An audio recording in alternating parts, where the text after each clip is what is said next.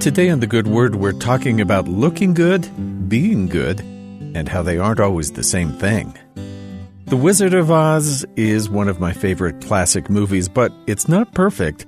When Dorothy learns that the beautiful Glinda is a witch, just like the terrifying Wicked Witch of the West, she's surprised. Only bad witches are ugly, Glinda explains. The ugliness in their heart manifests physically, while being good supposedly makes you look good. While this reason is only meant to be a simple explanation in a fantasy world, it unfortunately implies much more damaging beliefs. If being bad made you ugly, then plain looking people must be evil, right? This quickly slides into dangerous territory where appearance equals morality. This is untrue, of course, but it's tempting to believe in the world full of snap judgments. To counteract this worldview, the Lord introduces an alternative way of understanding people.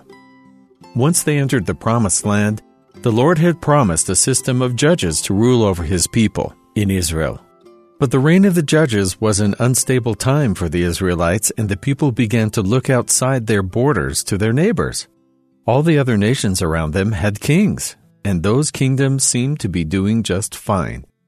So the people of Israel began to cry out for a king, asking Samuel the prophet to find them a king. The prophet warned them that kings very easily turn into tyrants, but the people insisted. So Samuel turned to the Lord, knowing that the Lord could set apart someone worthy to lead the people. But the Lord led him to an unexpected place. In the smallest tribe of Benjamin, Samuel found an unnoteworthy young man named Saul. In 1 Samuel chapter 6, Samuel questions the Lord on why someone so unremarkable would be named as the king of the nation of Israel. But the Lord said unto Samuel, Look not on his countenance or on the height of his stature, because I have refused him. For the Lord seeth not as man seeth, for man looketh on the outward appearance, but the Lord looketh on the heart. Snap judgments based on physical appearance may have helped keep our ancestors alive.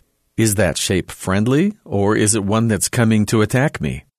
Physical survival is less of an immediate concern in civilization, but modern people still use vision as our primary sense in understanding our world and each other.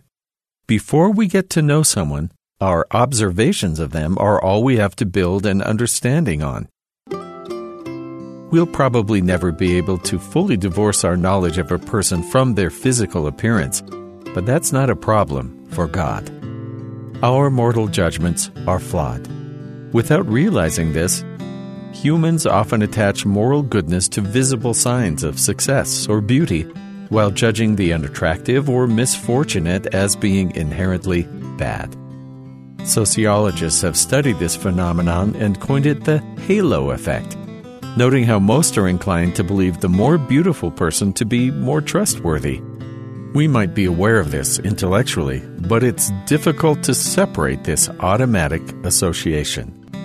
Thankfully, our fellow man is not in charge of determining the ultimate worth of our heart.